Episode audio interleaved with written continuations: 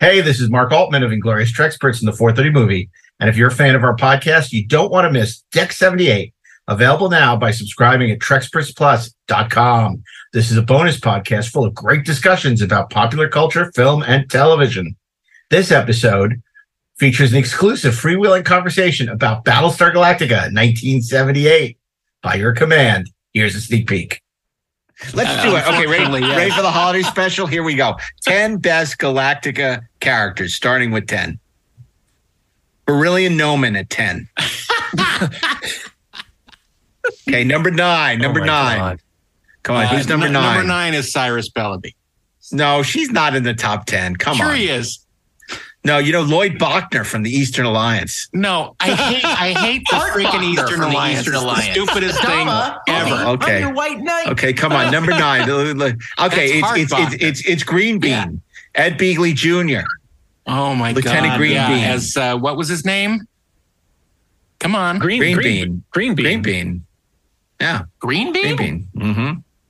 Okay, number eight. Sheba. No, Sarah Rush, the, the Rigel. She's the one who goes launch all vipers. Okay, we're gonna get to Sheba, right? Okay. So, okay, number we- seven. number seven is the Chief Ovion. it can't be the singers. It's love, love. No, love, they're love. higher up. Okay, well, because we're getting now we're getting because you got to have Count Iblis in the top five. Yeah. You got to have Adama, Don't You tell me who we gotta have. Cain. Starbuck, Sheba, Yeah. right? What about Yeah. Serena? What about Serena? Oh, Serena. Ooh la yeah. la. And Apollo. You got to have Jane maybe? Seymour. Apollo, Yeah. maybe. Eh, I guess. Starbuck, uh, Imperious Leader, Yeah. Cora, the computer. Baltar. Oh yeah. How can you, you got a Baltar? Baltar. Right? You gotta have Baltar? Baltar. Oh my God, this got to be a holiday Well, special. We need more Commander time for Wait, this. wait, wait, wait, wait. You guys, you've listed all of these names, and I haven't heard Janeway pass Yeah, any of the that's. What's going on here? You're funny. What about the Obviously- Daggett? You got to have the Daggett. No, you don't. Muffy. Yeah, you know. No, you don't. You got to have Commander Cain. And you, Oh yeah, you you got to gotta have, Commander, Cain. and you don't have to have Boxy. No, you don't. Oh, yeah. No, you don't Just need like that you don't boxy. need uh, Wesley Crusher. But you, need think- you Athena. need You need Athena. You You, need Athena out of the because we were all like uh, ten years old at the time. I, I didn't like thing ever. Boxy when I was on, but I think it was more like I was jealous that this kid like got to hang out on those sets and like be in that show. thought I that didn't like that kid. And you No, were rooting against him in uh, Neverending Story. Yeah. I didn't like that he was the impetus for all these stories. Like he he hit he he um hit out on the on the shuttle. So he he goes down to the gun on ice planet zero because he was hiding on the shuttle. It's like Muffy come wanted on. to see Muffy wants to see snow. yeah. Oh, Show come Muffy on. Snow. And then fire in the you know he's in the center of the action again and fire in fire in space. It's like I don't They like kind of wrote him out of the show by the second half, though. He, he well and wasn't in the Athena second half. also. I loved They were- Athena. Yeah. Well, who didn't? Athena and Serena were my two go-to And their names babes. And, uh, Apparently Don Henley didn't love her enough. He didn't marry her. Oh, But uh, oh oh too soon. yeah. Um, but uh, what else? Um, yeah. So I mean, you know, it's just like look at the way we talk about the show.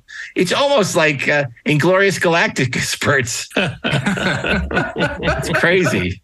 I don't know. I don't know. But let's. But you know, there's a legacy here because. The So subscribe today at TrekspertsPlus.com and don't miss a single episode of Deck 78. Fire the rockets. Mark A. Altman, Daren Dochterman, Ashley Edward Miller. Three fans who became professionals and then became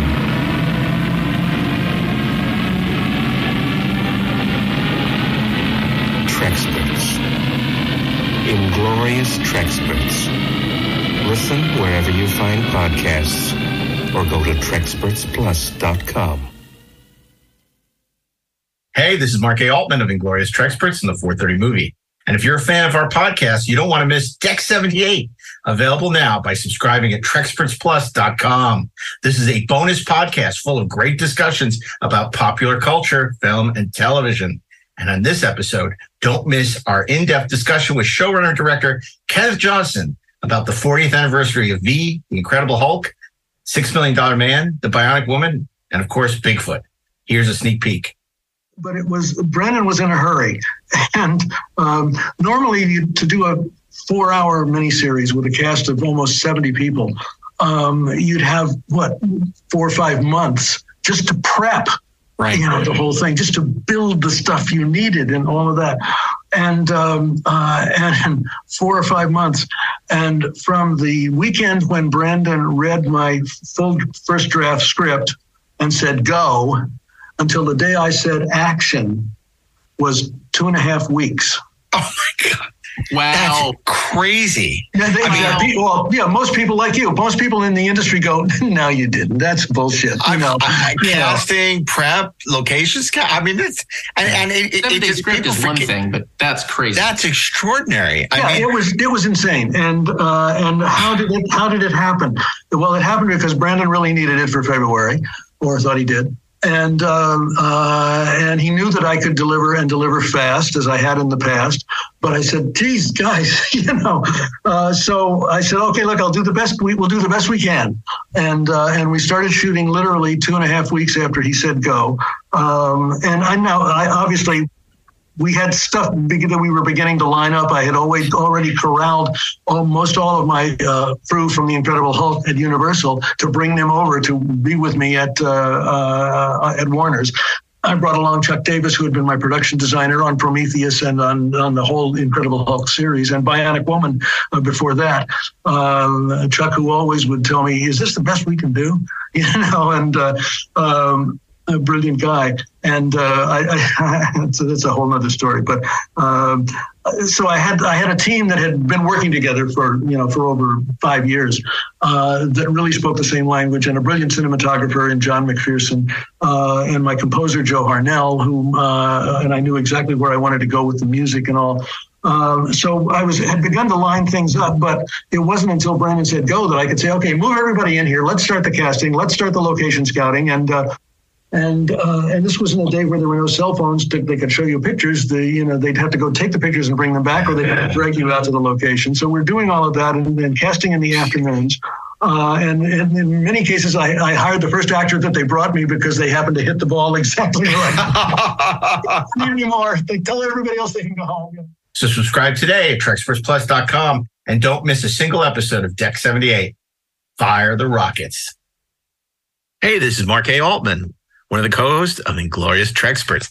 And if you're a Trek fan, you owe it to yourself to pick up the 50-year mission, the complete, uncensored oral history of Star Trek.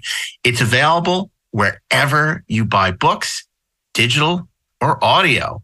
And speaking of books, check out my new book about the making of John Wick. They shouldn't have killed his dog. Also available wherever you buy your books. You see a pattern happening here? Well, what are you waiting for? Get on it.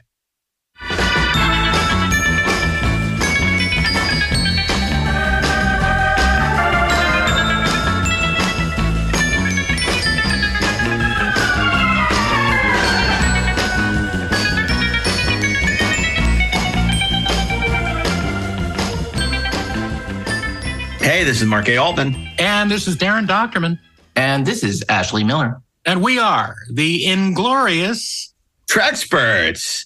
And today on the Treksperts, we're joined by Heather Antos, the editor of IDW's Star Trek comics. We, we talked a lot about the comics here on the podcast. We've had uh, um, uh, Rich Handley on to talk about the interesting history. We had the, the brothers Tipton talk about their work for IDW. It's had a checkered history, Star Trek comics, hasn't it?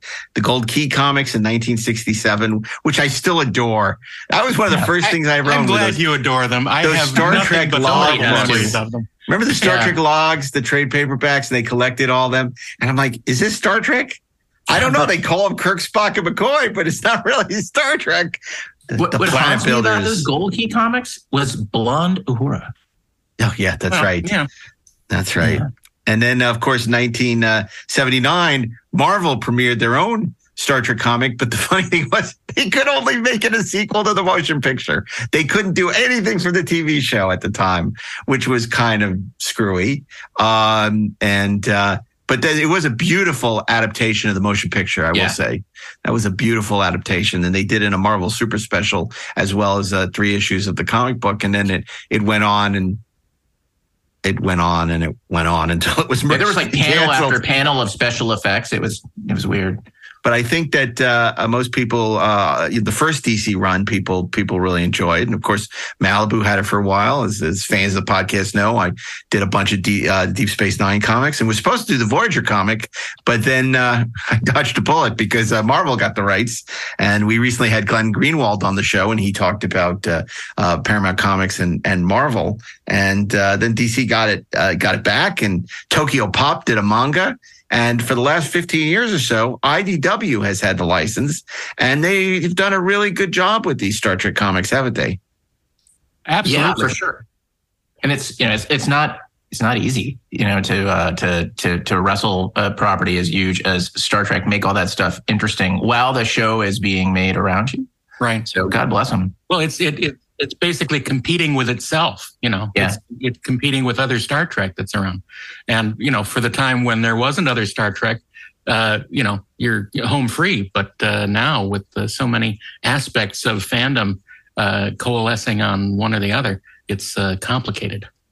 And it's interesting because, of course, Heather um, uh, not only is the editor of Star Trek, but for a long time she was the editor of Star Wars. So she's one of the few people to actually live in both worlds. And in retrospect, I wish we had talked more about that. Come to think of it, but uh, we didn't.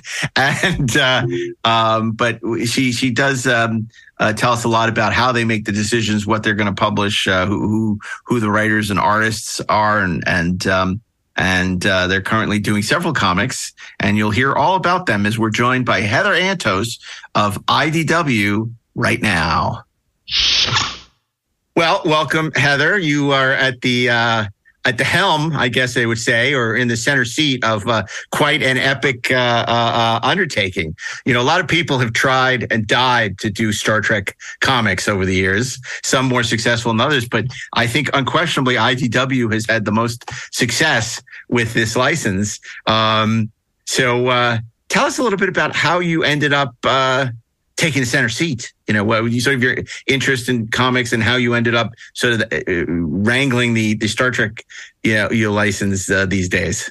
Yeah. Um, so I've been working professionally in comics for almost 10 years now. Um, I got my start actually at Marvel launching the, I don't know if we can name it here, the Star Wars comics. Uh, um, so uh, most of my career actually has been primarily on Star Wars. I, I worked um, at Marvel and did, did those for several years um, left Marvel, did some creator owned uh, focused work, and then ended up back at IDW to take over their Star Wars comics. Um, and uh, during that that time, um, we lost the Star Wars license. Disney um, shifted it over to Dark Horse, and uh, honestly, how I ended up on Star Trek is my boss came to me and, and asked me, you know, which of our licenses would you be most interested in that that we had? And And you said Star Wars, and then you and and then and then he said we don't have Star Wars. So you said what's the other thing with Star Does Wars? anything else have the word star in it? Star in it? No, I said I. I mean, I immediately. Um,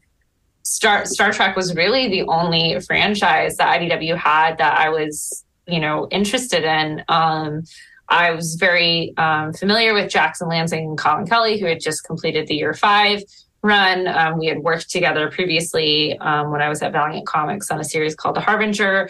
Jody Houser, who's another, you know, Trek familiar um, on the IDW comic side. I've worked with her a lot over um, my career. And so there was a lot of familiar faces already there. Um, though I, you know, didn't grow up a super die-hard Star Trek fan. I did grow up watching TNG, Deep Space Nine, you know, saw the Abrams films, um, you know, had always been really, really interested in, in Trek and liked everything that I had consumed up until that point. So um, it, it definitely seems like the least uh, intimidating franchise. Uh, I have I have never seen a turtles thing in my life, and so taking turtles would just be I couldn't. Yeah, let's see, turtles or Trek. That's not Yeah. a very difficult uh, decision. Uh, Well, in the '90s, you in the '90s you could have had both at the same time. That's you true. could. I mean, I, I Hasbro has been begging us to do a Turtles Trek crossover for My years. gosh. So Um, the toys Not since exist, Superman met so- Muhammad Ali has there been such an epic crossover. Yeah, What is this obsession with these crossovers? I mean, I know that when Marvel got the license many moons ago, they made a big deal over you know Star Trek meeting the X Men. Mean, do they really uh, gin up sales, or is oh it just yeah. Oh they do? yeah. Okay. They do gin up sales, and it's a great um, opportunity to get you know if you had never read a Star Trek comic before, but you you know are a giant say Turtles fan or Green Lantern. They did the Green Lantern you know Star Trek series um, a few years back, and the diehard Green Lantern fans are going to pick up that Star Trek book and they might learn like, oh, I kind of like these characters or I like, you know, like this universe. What else is out there? And it's and it's a good, you know, gateway opportunity to pick up potential new fans who might not have been, you know, not might not have ever picked up a Star Trek comic otherwise. What do you think the reader of a Star Trek comic generally is? Does it depend on what part of the universe, or like is do you? I mean, obviously you do a little uh, research and demographic. I'm just curious, like. Do you who do you find like read start? How much is it diehard start uh, comic book fans? How much of it is like diehard Star Trek fans that don't read anything else but they pick up Star Trek? And you know, sort of are are they older? Are they younger? Just I'm I'm curious. That is an excellent question and um, something I'm actively not looking to change, but looking to grow and develop. Um, when I took over the Star Trek line um, almost a year and a half ago, at that point, uh, we knew exactly what our sales numbers would be on any single Star Trek comic because it was just the same diehard Star Trek fans that are going to pick up every single Star Trek comic, and it was reliable and comfortable, and that's awesome. That's that's you know we were serving what people of of the fan base were were enjoying that they were consistently picking it up. Um, they even did weird experiments where they would you know change the price point. You know, let let's change the price point to see if that number drops at all, and it would you know stay consistently the same. So people were you know the diehards were consistently picking it up.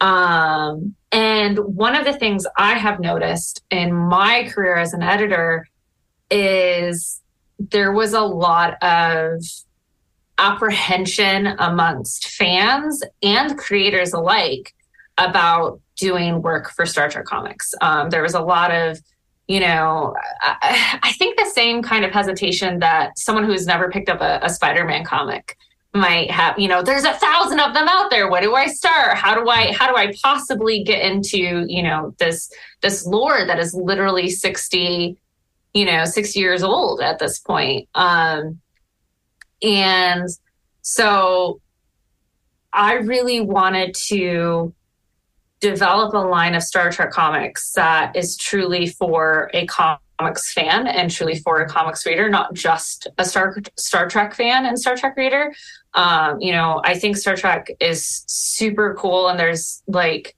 I mean, as cheesy as it is, there is a Star Trek series for everyone. There's so many different shows out there of different tones and and characters and and all of that. And you know, the cool thing with comics is we can put, and we're seeing it right now with the ongoing series that Jackson and Colin are writing. You can put together characters from literally every franchise you know, and get them and see them interact together in a way that the movies can't, the shows can't, because uh, their actors, you know, might not be alive anymore or might not be interested in doing any more Star Trek. And and you know, there's a lot of potential to to do with the comic book line what has never been done, and that is to make it feel like a line, not a vacuum of isolated series that are disconnected, but really show how this universe is is interconnected. Um, and that's something that comics readers really like. They like you know the the canon of it all. They like the continuity. They like you know the splashy events or and and comic fans follow creators that they like and and you know getting to to show comic creators that like you know you don't need to have an encyclopedic knowledge of star trek in order to write a good star trek story you know um that helps, but it's not, you know, it's not the the the end all be all. That's that's why we that's why we work with Paramount. story. Exactly. Engaging. Yes. exactly. So um, a lot of what what I my goal has been is how do I create a line of Star Trek comics that's for not just the Star Trek fan but for the comics fan. Right. Um, Yeah, it's interesting that you say that because you know for the for the longest time and until I would say very recently. Um, okay, by very, I guess I mean 25 years going back to Deep Space Nine. But um, the thing about Star Trek was you could drop in on any episode, and that episode could be your first episode mhm. within certain definitions of first episode. Um, and obviously that's that's changed a bit over the years. Um, and I, I think you know Star Trek, when it's most successful, kind of balances out that sense of um, how do you how do you drop in not knowing what it is, but now in this era, how do you kind of drop into something that feels like it has more of an epic scope? So, so how do you uh, kind of draw that that balance for the um i mean i guess first for the audience Mhm. and then second you know for the you know for the creators who become involved you know how do you know like when they pitch you something that you know they're just not pitching you enterprise season 2 episode 14 with the serial numbers filed off yeah um i mean you don't you don't always know right and and like or or you'll get i want i'm inspired by this episode inspired by this this franchise whatever but i want to do xyz with it. But um you know i always like to say everyone's every comic is someone's first comic. So you know as cheesy as that is and as annoying as that might be it it's it is important because regardless if you've been reading you know all Star Trek one through four up till now, and and issue five is about to come out, or issue six is about to come out when when this podcast drops.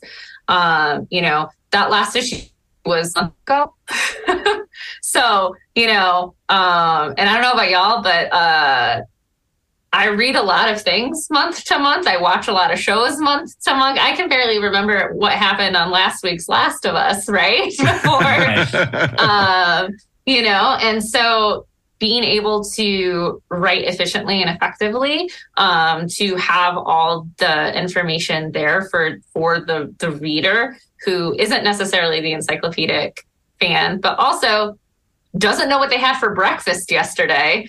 Uh, you know that's really important to have um, and you know it's a it's really a collaboration with the writers and working with paramount. Um, you know i work very very closely with paramount on every single thing that i do. We have a call every week um, where we you know they review art or if i have you know super soft pitches of ideas that like hey um, i have a really cool idea for a comic that takes place in this time period do you guys have any plans for this time period? Do you see a reason, you know, X, Y, and Z why we couldn't do something?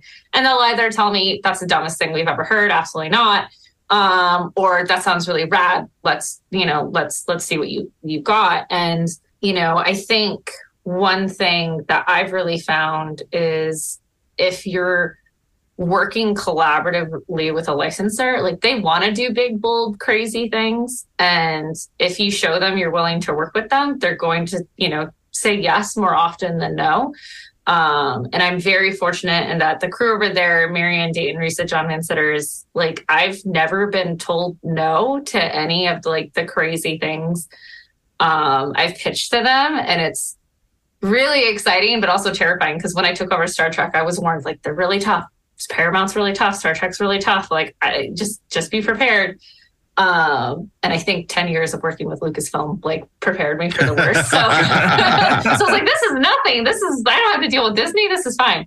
Um, Does it work the opposite way, Heather? Where, say, for instance, they, you know, they're doing a, a new Tuvix show for um, Paramount Plus, and they say, you know, we really want to promote, you know, what we have. So, can you do a comic that's going to, uh, Yeah. you know, launch our new Tuvix show? You know? Absolutely, absolutely, yeah. That that happens all the time. We just saw it with the Resurgence comics, the Resurgence prequel comics. That is, you know, the lead up to the um, Resurgence game that's going to be coming out later this year. So, um, so long as you know, if they have an idea for a story that they want to tell in a comic, we're given notice with a reasonable amount of time Yeah, because sure. comics, you know, um, though they come out every month, like they take a long time to plan and make and you know the approval schedules and, and all of this stuff but absolutely 100% um, you know, just a few years ago, they did that really great countdown to Picard, you know, series that led up to, you know, Picard season one. Um, we're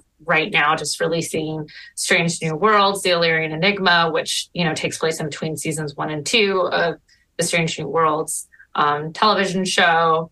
Um, so, you know, kind of fill in the stop gaps of, of, of different things. And, you know, even on those, we work with the, the show creators, you know, doing the Lower Decks comic with Ryan North and Chris Fenoglio.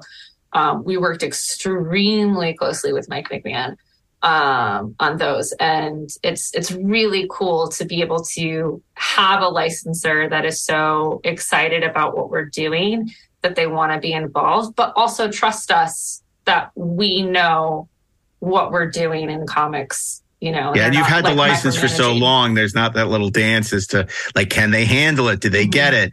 Um you know they, they there's that trust. And, and so my, my question is you know nick meyer famously said that star trek's a radio show which is true. I mean i think that's why so many of us who grew up with the original show before uh, home video um would uh record on cassette tape and listen to it. And you know so it was it was a radio show right? And and comics are the exact opposite of that right? People look at it for the art. They look in a lot of cases for the action for the big splash panels. So how do you reconcile? And this is something i was dealing with when i was writing the deep space nine comics way back in uh, previous life. It was like how do you reconcile the idea of it being very dialogue centric with you know what a comic book audience expects? And obviously star trek is the more cerebral franchise sorry well at least until andor so sorry uh, star wars but you know how do you um you know how do you reconcile those two things in terms of delivering something that feels like star trek but also is a great comic book Yeah, um, I think that's where you, you know, um, we're having a, a collective, a line of comics really helps and comes into play with that. Um, and readers will really see that when, uh, well, Defiant number one is out by now um, when this airs. So, um, Star Trek by Jackson uh, Colin and Ramon Rosanes is definitely our more cerebral, talky, you know, high concept, um, you know, what does it mean to be an um, uh, omnipotent human? And what is it you know uh, who is a god killer right? Some very high concept cerebral surrealist um, things going on. And it is you know it is pretty talky at times. Um, though you know the last couple of issues we did d- deal with the the god city of Takan where we got some cool like space fight stuff going on. Um, but even that like it's hard to get a scope of a spaceship right fight in a comic book. Um, you know, Yeah. you can't get the speed of, of a moving ship. And that's where you really really rely on having um, the talented artists that we do um, you know, for Megan Levinson, Strange New Worlds, uh, Chris Fenoglio and Lower Decks, um, Ramon Rosanes on Star Trek is, you know, finding artists who can create cinematic moments and make these talky pages feel heavy with with the stakes of what is going on um you know it's not just a grid of of static faces right, Right. And, and a little zoom square. There's there's different angles and and close-ups and um you know the page turn right? The reveal and and moment of the page turn is is really effective in storytelling and um really thinking those things through when we're putting together every single issue goes a long way. Now on the flip side then you have a book um like Defiant by Chris Cantwell and Angel Unzueta, which is kind of the underbelly of the Star Trek universe. And, you know, it's more insurgent style and espionage and not everyone's a good guy. And, you know, I think on the very first page, we see Worf punch a computer. Uh, so that kind of tells you right off the bat what that book is going to be. Um, and I think recently it was Defiant number five. Chris wrote a scene where Worf throws a chair across the room, and, and my note to him was like, "Why, why throw a chair when you can flip the table?" Um, so um, these are these are the high level editorial notes I give folks. Um, but you know, uh, y- you can have something like Defiant where it is more. Um, action focused and lower decks that's it's a little bit of talky a little bit of comedic there's a little bit of, of comedy in there. So um, star trek has a lot to offer for folks and that's why i think it's so fun to work on um, because m- m- the way I see my job is 99% of my job is is casting. And if I cast the right people for the right books then you know at that point it's just project management and making sure everything kind of Yeah. happens. And and yeah like knowing who to put that trust in goes a long way. And um, we just have such a great crew of creators on these books that are so passionate about Star Trek. And it shows in every page um, that I you know I really think this is this is a really golden era of Star Trek comics. Well, let me ask you about that because traditionally Star Trek comics have always been, you know, it's the original series or Next Generation or Voyager. Yeah, they're sort of bifurcated by the shows. And what you've kind of done recently, it's kind of the Avengers or the Justice League, where it's Sisko and Worf and Spock, and you're combining all these uh, into a really tasty mix, right? You know, be a really good souffle because you get all the great ingredients and you stir it up. So my question is, is that sort of the way forward or is that a way of sort of taking people who are fans of all these things and sort of bringing them to, to sort of elevate, you know, or push up the numbers or, you know, like what is, or is it just like something really cool creatively or like what was sort of the impetus for like, oh, now we're going to cross the streams, so to speak. You know, we're going to bring all these characters into, you know, one sort of all star kind of, uh, epic books. I think all of the above, honestly. Um, when I when I first pitched a Star Trek number one relaunch um, to Jackson and Colin, I straight up asked them if you could build the Avengers of Star Trek, what does that look like? Mhm. Um, you know, and uh, they they came up with the great crew that you that you see before you now. Um, and no Harry Kim. We're going to get Spock and we're oh, going to Harry get Kim, Harry Kim has Harry Kim has a moment coming up. Just you wait. If, just you wait. Chris Cantwell is very passionate corrected. about Harry Kim. So Um, he's the guy. Okay. yeah, he's he's the one. He's the one. He's the one. um, no, uh, Harry, Harry Kim gets a nice little cameo. Um, so Is there uh, was there any time where you uh, uh, pitched an idea that you really liked and they said, um, yeah, A- any other ideas? not yet, honestly. Which is Wow, that's lucky. like co- constant knock on wood uh you know that that's that's one of the things like there's so many cool things that we have planned that haven't been announced yet that i i, I i'm just dying to get out there But you got to wait till San Um, Diego. I have to exactly. I have to wait till San Diego. Um, like just just yesterday, literally, um, I, I had a call with with Paramount where I have this, you know, another crazy idea I've been I've been thinking of of kind of um, an undiscovered or uh, an unexplored touch point in Trek lore that I am just constantly like I can't believe that no one has done anything with this this time period yet um they must have some plans right? They must have something going on. They must because it's too cool of a thing. And i pitch it to them and they're just like yeah no do it. Go for it. Um and so i'm just like okay. Uh and that's kind of you know when when i pitched the relaunch um and defiant and and doing this day of blood crossover that we're doing um you know i every step of the way i'm constantly you know shocked that they're going for like we're having a Star Trek crossover called Day of Blood. The fact that they're letting me call something called Day Right. of Blood, you know. Well, it's green blood, so it's okay. Yeah. Well, it's it's the it's the Or purple Klingon if it's Star fuchsia, Trek yeah. six. It's the so, but but you know, and there's a cover, um, which you guys will see next month for Day of Blood number one that uh I, I can't believe they let me get away with, and that's all I'm Hmm. gonna say. there. If you don't want to Um, jinx it. Um, this is at the printer, so we don't want them to take it Yeah, back. it's it's But we do live in a world where Worf decapitates a dude uh, to introduce himself to a show now. A So hundred percent. But but Yeah. there's here's the thing in comics. Um, there's a difference between showing a decapitation on an interior page versus having it On be the on a cover. cover. On the cover, right? Cover is marketing material. Cover lasts forever. cover is how you're promoting something. So you know, it'd be one thing if if Worf's character poster was him decapitating Sneed, right? Um, You know who and- head spinning? Fredric Wertham. yeah. Fredric Wertham is appalled by this conversation of decapitations. If only he knew, only lived long enough to see it.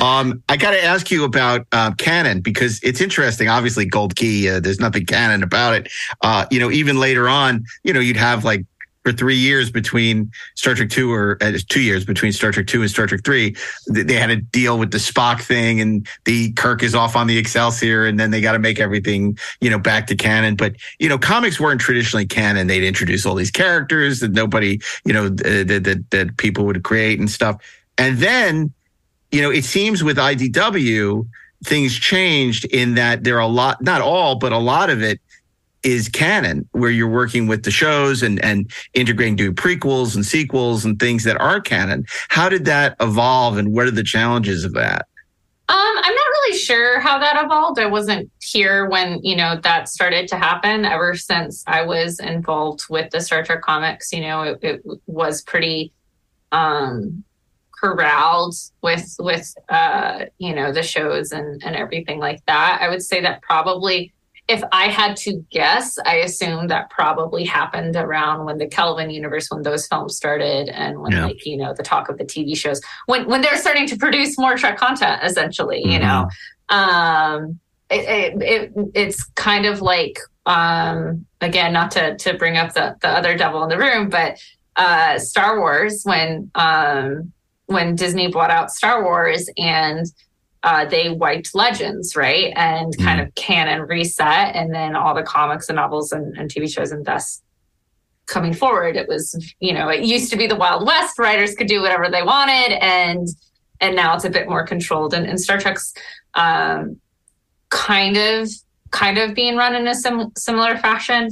Uh, I I personally like that. Um, I like you know I like the problem solving of oh well this character can't show up at this moment because you know they're cro- at this moment they're over here on the other side of the galaxy or they say this one line and that screws up your whole entire plot. So now you know it's a fun little problem solving uh, dance that we get to do constantly, which I love and I, I think is a lot of fun. Um, and you know, as a why is Tom Brevoort at Marvel says everything is canon until it isn't. Um, you know, the the movies and shows are always like most canon, and then you know, comics, games, but you know, like the the and tiers of- novels down here. Yeah they, the tiers of canonicity right? And Yeah, um you know i i have always found that um so long as you're not breaking canon and you know bringing back old ben from the dead right, Uh, yeah, yeah. Yeah. if you're if you're fudging canon in order to tell a, a great story then you know um i i think great stories this is fiction at the end of the day and um you should always be well The most people. Yeah, yeah, well, people it's real. It's real, damn it. the science is real. I know i've Um, gotten i've gotten emails from them so they're def- they're definitely out there yeah Um, let me ask you a question um, about um, how much when you got the gig uh, doing the license for IDW, did you go back and look at what other public or did you other publishers had done, or did you not at all? Like, I'm curious if you did look at the old Gold Key and Marvel and DC and what you took away, if anything, from what they had done. I didn't do a super heavy, you know, read through everything. Um, more so I, you know, I skimmed and, and saw certain things. And the the biggest the biggest thing that I took away from all the comics previously is kind of like you said, they focused on this ship, this show, this crew, this, you know, and it and, Mhm. it, and it was um, I think I mentioned this previously. All every series was all just kind of done in a vacuum um, and uh, there was no real need to expand beyond you know the the singular issue issue or book that you were reading. Um, granted, in the Gold Key era, that's also kind of how comics were just consumed anyway. So it, you know, um, but I really wanted, you know, as I said, to build a cohesive. What does the Star Trek universe of comics look like? Um, and and stuff. So I, I read, you know, the last couple of years of IDW to see like what IDW was doing and and you know um, what seemed to be resonating with fans and retailers on that front. Um, but more so when I took over, I was more focused on like getting caught up on all the shows and rewatching, you know, old series and and things like that. So Terry Terry Matalas obviously had uh, written Hive with um, Brannon, and so he has a little experience writing um, uh, comic books. Now, obviously, he's having a, deservedly a great deal of success with uh, what he's doing with what he's done with Picard. Uh, any plans to try and get him to do? Uh, you know, he has a lot of thoughts about how things are going to go a- after the show is over, um, which we all hope will come to fruition. But any any hopes of getting your claws into him to do some work for you? Oh, Because he's oh, a he's- huge he's- Star Trek fan. he has pitched me personally. Uh, so um, yeah, he has pitched me personally. I would love to to work with him closely on something. It all depends on how the TV gods, you know, work work their magic and Yeah. and what happens there. That always takes precedence and always screws up the comics. So uh, yeah. um, as is you know as is I guess fate. Um, so uh, yeah, no, he he and I um, talk ra- ra- rather regularly about the comics and stuff. So who knows? Now, Terry, aside, generally speaking, do they keep you um, up to date on where things are going, right? Like so that you're you're ahead of the curve, or do you get to find out what happens in episode ten of season three of Picard like everybody else does? It depends on the show. It depends on what we're doing. Um, so, for instance, for Picard, um, uh, as as you may or may not know, a lot of the characters that are in Picard are also in our comics. Um, And uh, so, because of that, um, and wanting to make sure we leave our characters where they need to be to end up at the right, you know, to to to set up their path for Picard.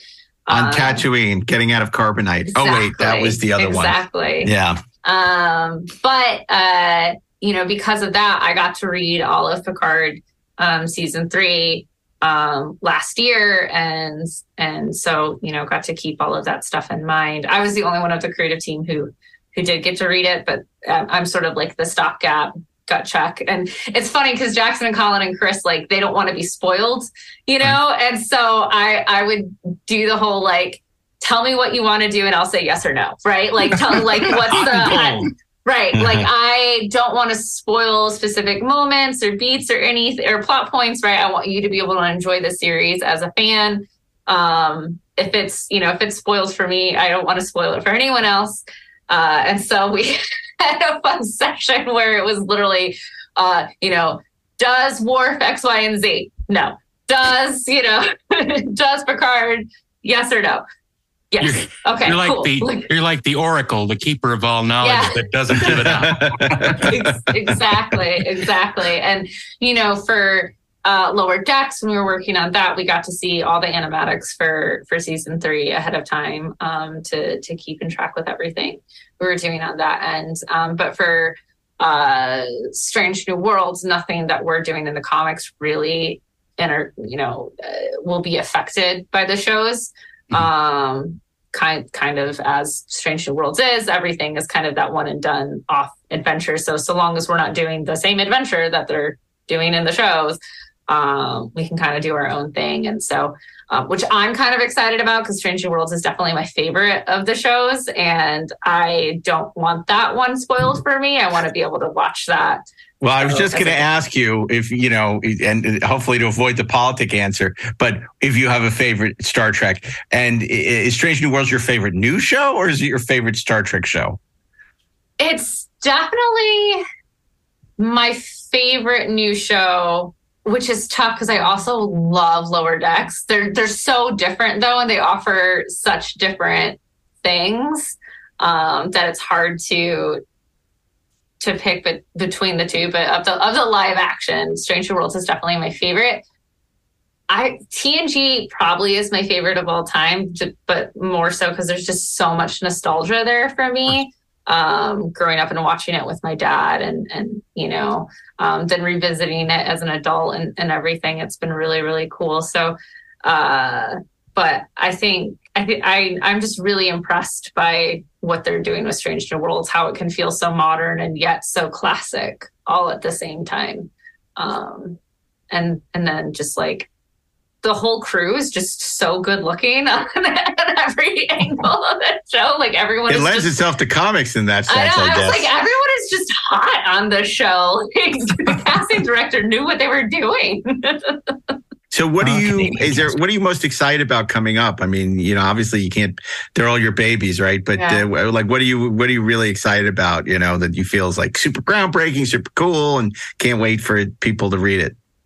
Yeah, uh, I mean, hands down, Star Trek Day of Blood, which is Star Trek's first ever summer crossover comic event, um, which drops uh, late July um, from Jackson, Colin, Chris, uh, Ramon Rosanas. Um, it's where everything from the Star Trek series and Defiant is leading up till now. Um, we just revealed that Kahless is the God Killer, and he is out to destroy all the gods, including Sisko. Um, and uh, to get a little sneak preview of, of what's going down there, highly recommend you check out the free comic book day issue, Day of Blood, um, which is a nice little 10 page prelude to the uh, catastrophic events that will occur. It is definitely unlike any Star Trek comic we've seen before. Um, and in a very exciting way, like I said, cannot believe they said yes to this. Uh, but here we are. Uh, it's it's super super cool. Jackson, Chris, Colin, and I spent two days um, last fall and just like a, a, a Trek summit funnel of you know creativity where we beat Yeah. for beat plotted out this whole thing and um, it's just it's so exciting and the covers that we have are just so incredible the artists who signed on it's it's just it's it's been a blast and i'm really really excited for this to be out there and for folks to see it for sure Cool. No, that'll be it'll be a good San Diego for you. yeah There's a lot to talk about. You know, and and and licensed comics have had such a checkered history, right? I mean, going back to, I mean, I think about as a kid when I was playing like 2001 and Logan's Run and Planet of the Apes, they were all awful, right?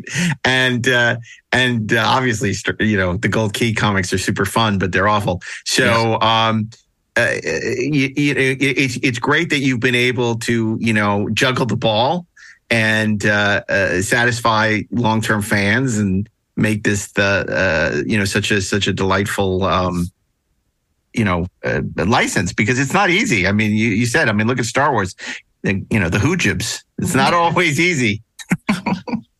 um and and uh and then do you do you want to do stuff beyond star trek i mean is this is something you you think you'll be with for a while or are you looking oh forward to yeah content I'm- as well i'm definitely going to be on star trek for you know as long as star trek will have me as i you know as long as idw wants me on them. Uh i mean who knows? The summer event could tank and then star trek is just like we'll never do a star trek comic again.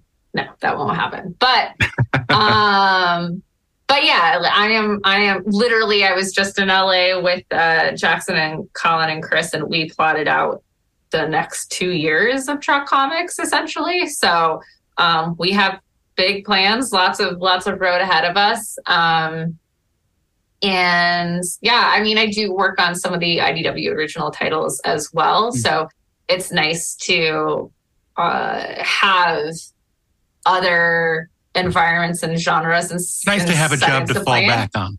Yeah yeah. but you the know Star it is, Trek thing doesn't work out. it's it's it's nice it's nice to be able like when I was doing you know Star Wars I also did Deadpool right? Um and it's just nice to, to have like creatively different um you know playgrounds to play in because otherwise doing the same thing uh can get stale especially if you are a creative person so well i'm looking forward to that mark twain miniseries because we really want to know more about what happened to mark twain after data met him. That's right. oh my god. Star Um, Trek Mark well- Twain and that's it. That's, that's well, Heather, it's been great having you join us and talking about everything you're doing at IDW and keeping uh, the, the franchise uh, flags flying. So uh, uh, thanks. And I know there'll be a lot of cool uh, announcements coming up. We had uh, Chris on a couple of weeks ago, and he could not be more excited about what he was doing and working with you. So that was a, a ringing endorsement. He's Yeah. he's a he's a great guy. he's lovely So, uh, yeah, yeah, cool. So, um, thank you for joining us, and I'm sure uh, we'll, we'll be hearing more in the weeks and months to come. yeah awesome thank you so much for having me Thank you. Thank you, Hannah. There you have it. the latest and greatest on the IDW comics with editor Heather Antos. What do you think, guys? I yeah yeah I, I would have liked to have heard uh, more of the uh, uh, of the Star Wars stuff because that uh, it, it has to be a different experience dealing with these two uh, you know conglomerates basically uh, that are you know trying to maintain creative control over something. Um, Control, uh, control. We must learn control. control Um, controller. Yes. I got to tell you. I, you know, I very rarely finish these these these interviews and think, oh, I wish we had asked this. I, I agree. I think we missed, we dropped the ball on that. We were so focused on the Star Trek that we didn't really um, talk about what it was like to manage that Star Wars license. And I know, you know, my, my son, for instance, was so heartbroken when they decanonized Legends because he's such a huge fan of Legends. And honestly, I read with him when he was younger that. Um, that book, uh, Legends of uh, the Bounty Hunters, or the Bou- Bounty, the Ba- Yeah, Bounty Tales Hunter, of the Bounty Hunters. Tales of Something. Bounty Hunter. And my God, those stories are so much better than anything in that Ballad of Boba Fett. Well, Or even the yeah. so are the ads, but you know, yeah. and, and the weird thing is there weren't any, but it's it's yeah. I mean, we we can't get them all, but maybe we can have her back someday. We can talk to her on deck seventy eight. yeah. There you go. That's the answer. Maybe, That- yeah, maybe that's the, that's the the, uh, equation. By the Yes. Trek only edict I mean- that Treksperts has. my my overriding reaction to this is the thing that's been sticking in my head basically you know since we got into the idea of you know doing these these comics that are set like in a different time and they're a sequel to whatever is to me the gold standard of Star Trek comics were that original DC run uh, Yeah. that were the sequel to you know to Star Trek two and three and four and like Right. that you know it's on the Excelsior and like you've got like you've got the first Klingon in Starfleet Konom and he has that relationship with like Ensign Bryce Lieutenant Bryce and they have like a kid it's it's pretty great stuff man I love that It had its own mythology that had Yeah. completely outside the show. I mean, there's that whole two years where Kirk is captain of the Excelsior. Yep. Right. You know, I mean, it, it's very interesting. Um, it is funny because I got to say, writing when I was doing the Deep Space Nine comics, it was some of the most fun I've had in this business. uh, You know, outside of doing TV and and the Free Enterprise. I mean, I love doing those those comics, and and I love the challenge of trying to make it feel like the show, like not trying to turn it into superheroes. You know, Mhm. and and actually telling Star Trek stories with allegory and and meaning, and still have it be a comic. And I was more successful in the beginning when I was really invested than when I just started having all this work thrown at me. Um, but uh, I, I'm very proud of those, particularly Requiem uh, uh, eight nine, I think of Deep Space Nine, and then Terok Nor, which was uh, Deep Space Nine number zero. I was very, you know, that was that was really cool Requiem to be able to write that. No, it was just Requiem. And, uh, you know, and I did a couple other Hearts and Minds miniseries. And it was really fun doing that stuff. And, uh, so I know how, how enjoyable it could be. But at the same time, you don't get the, the, the thrill of it being on screen or, um, being canon, you know? Right. And, you know, like I thought like my whole origin of the station was, if I do say so myself, was pretty freaking great. And, you know, but it's never going to be canon. And I think in Epoch Noir, it was, you know, contradicted some of the stuff that I had set up in the comic. But those bastards. But look, I mean, half of what we do, and, and when I say we, I mean in, in the sense of of writing in this business, and this is what what gets me through the day and the night. Sometimes is whatever gets you through the Whatever night, gets you through the night. it's all right. It's- it's uh we're writing fan fiction, man. Um, you know, it's uh we get paid to write fan fiction sometimes. Mm, and yeah, uh. I mean, uh, my my library of unproduced, or frankly, even things that are produced, uh, things that I've never seen the light of day, but Yeah. you know, I got to pay a mortgage with it. Like, is is very large, Mm-hmm. and uh, it's very frustrating at times. You're right. It's like there are things that I think about that I'm like, ah, if only that had right, but it didn't. But by the same token, the joy of it I think, and I think you speak, you know, for, for all of us, whatever we're working on, we're all creative professionals. Whatever we're doing, whether it gets used or not, the joy for us is in the creating. It's in the making. At least I is think the joy isn't getting paid. To Oh, be well, that's true too. I- and then like I- the no, drinks I'm kidding. afterwards, and like all of the cocaine with the bears, which is terrific. uh, the other show. You know, it's funny. I uh, yeah, because I I would agree with you. It's like I have pilots that it kills me that they never got made, and other pilots is like, I got paid. It's fine. It's like I. It's just as well this one didn't go. I don't know how I would have done it as a series. Um, Daren, I'm sure it's the same for you with um, your concept art. You know, sometimes it's just enough. Like you did something really cool and you got paid for. Another one's just like uh, to see it on screen. I know how proud you are when it gets on screen. And other times where like, why didn't they use this? This is fucking awesome. Well, yeah, it's because sometimes the the job is to show them the way not to go, Yeah, right. Yeah, and that's that's equally valid. Yeah. Not as fun, but equally valid. It's valid. That's it. Yeah, yeah, no, it, it, and I guess it's uh, uh, you know it, it's crazy because I keep talking about how busy we are and how uh, you know hard it is to continue shows, and of course, um, we have more shows than ever right now on the Treksperts Podcast Network. We have uh, now on Thursdays, Inglorious Treksperts uh, debuting every Thursday. Um, Friday is of course the 4:30 movie, which is back for season with the Steven Melching. Uh, on Tuesday, every other week, it's the Treksperts briefing room with Lisa and um, Peter. And on Wednesday, um, on an irregular basis, it's Deck 78. So the week is filling up with Treksperts podcast. Like and you can get all of them by subscribing on TrekspertsPlus.com. So I don't want to add any more. I keep having people approaching me about like, can you, you know, I'm interested in doing a pod. No, no, no, no. We're not adding. We're not adding any podcasts. This is more than enough. Um, and uh, if, if anything, unless I'd like a few they less They do all the work. That's unless right. they do all, all the work. Yeah, but you know, also I feel like there's a level of quality that people expect. Yes, they- they and we have expect to some- maintain a quality control. Yeah. And You there's know, only so uh, much grab ass the three of us can do in any given week. you and know? honesty. I think they expect honesty from us. You know, a Treksperts podcast has to be no bullshit. You know, and and uh, we tell it like it is, whether people want to hear it or not. And so, you know, I don't want to just start putting in podcasts that don't do that. But we one of the reasons we shuffled the decks was, you know, it, it's easier to manage all this stuff. But also, apparently, market research says if if you drop them during the week, they they uh they, they you can increase your numbers because that's when people listen to them more than on the weekends. Yeah. So slowly work, migrated from. Saturday to Friday to Thursday with Treksperts. Um, because uh um you know, we thought it was cool when we did the third season on Friday because it mirrored the original Star Trek. But now it's just I want to drop on whatever day is, you know, going to get the most eyeballs, to be honest, or earballs or whatever the fuck. they are. Earballs. Uh, I had that Earballs. once. That sounds And, uh, creepy. The doctor gave me some salve. It, uh, it Tonight on helped. the earballs of Pete Potwhistle. Yeah. that could be a podcast. It totally could. Could you imagine we did podcast the earballs of Pete Potwhistle where we just interview actors whose names we mispronounce? Yeah. We We have me. yeah, what is this we shit? yeah, yeah, I just yeah, get them yeah. backwards. That's that. Yeah. I, I I don't know. I don't want to do any more. Po- I love doing these, but I don't want to do any more. It's it's like this is enough.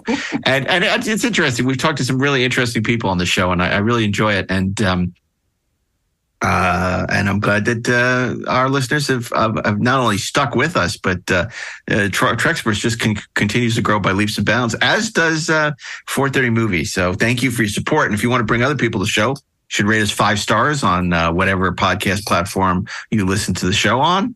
And uh, you can engage with uh, us on Twitter and Instagram. And of course, uh, if you'd like to meet uh, Daren and Ashley in person, uh, we'll all be at. and, and Mark. and Mark, you'll be there Oh. too. I'll be I'll be waving to you from afar, but uh, we'll all be at the uh, the uh, Richmond uh, Galaxy Con. This is an entirely new Galaxy class starship. I think they're gonna have to change the name to Neo Constitution Cons Yeah, because it's much cooler. You, you don't want to get into the neocons cons. Oh, that's true. Good point. I take it back. Damn right, I don't. Yeah. Oh, yeah. That's it. Fucking neocons. Don't get me started. We'll lose. We'll, we'll lose another ten listeners who hate when I go off on politics. So um, anyway, uh, what are we? What are we talking about? We're talking about Treksperts, and you can engage with us on tw- Twitter and Instagram or on in, uh, what. Inglorious Trek on Twitter, Inglorious Treksperts on Instagram, and Inglorious Treksperts on Facebook. So uh, come and uh, let us know what you think. Uh, maybe ideas for future shows. Um, tell us how great the show is. If But you don't think it ideas is, for IDW comics. Yeah, no, no, they don't want to hear it. Don't want to hear it. They're not interested. They're not open to your pitches. So don't bother them. They're very we don't want to busy. hear it either. we definitely don't want to hear it. We def- definitely don't want to hear it. You know, guys, uh, let me tell you, uh, you know, it's very hard uh, with TV to get made. Um, so I, I don't know why you would want to see a Star Trek legacy because the cast goes different ways. That's the way that television's made. Shut up, you fe- fe- feeble-minded people on social media. Like, I love when they tell us stuff. It's like, did you know that Leonard Nimoy was? I was like, shut up, dude. You probably read it in one of my books or heard it on our show. It's like, don't tell us. You don't tell us. We tell you. you. No, we do the vetting. You don't buy Uh, us out. We buy you out. It's just like I, I just every once in a while we get you know all this great stuff, and then somebody just says something insanely stupid, and I just Well, roll my eyes, and I'm just like, come on, man. no, infinite diversity and infinite combinations, Mark. Sometimes includes infinite stupidity Well, okay. Yeah, I guess I just you know it's like because infinity. It's big. you know what? There's a lot I, I can learn a lot about different stuff that's cryptocurrency or uh, you know or, or or or cooking and I want to hear people who know more than me. Well, guess what? When it comes to Star Trek, we know more than you. So listen to us. Don't don't try and lecture us because we know more. Just saying. I have Just a saying. master's degree in Star Trek. Yep, that's right. That's why we're giving you. I'm trying to make this word happen. A Trekucation. Hashtag Trekucation. Inglorious Treksperts is all about the Trekucation. We're teaching you that it's beyond the stories the actors tell in conventions. It's, there's a much deeper, more profound story to tell about the history of Star Trek. And that's why we encourage you to join us every week on this journey as we share our Trekucation. I'm, I'm trying out new material. What can I say? Nobody's still listening at this point. They've Yeah, all they're waiting for the, the, Yes, out, they the actual. Okay, exit okay. from the show. okay. We're waiting So for the on- to on the that- freebies. On that note, on that note, on behalf of the great Ashley Edward Miller, the brilliant Daren Dochterman, and But the not so professor of Trekkigation, Mark A. Altman, I can't make it happen. Keep on trekking. Ingloriously, of course.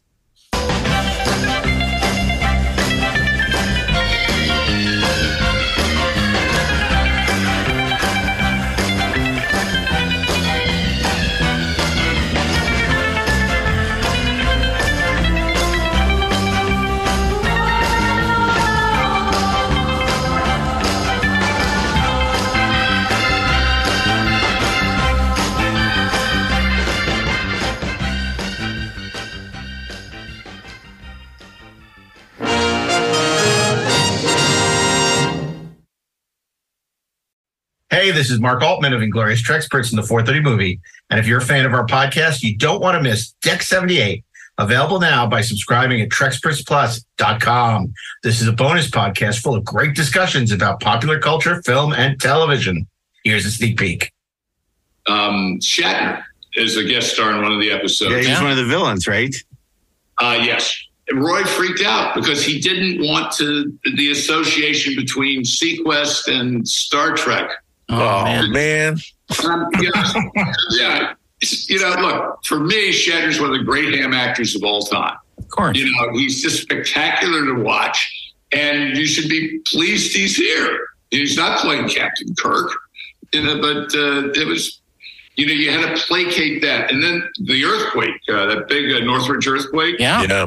it shut us down for a couple of days. We came back and we're shooting, uh, we're setting up to shoot on, on stage, and somebody hits the lights for the production, and there's stuff floating in the air. You know, the big particles of whatever. I don't know what it is. And then the, the door, stage door opens, and guys in hazmat suits come in. Oh, yeah. Oh, Oh, no. And I and I they won't tell me what they're looking for. Oh, everything's fine. Why are you in that suit? Everything's fine.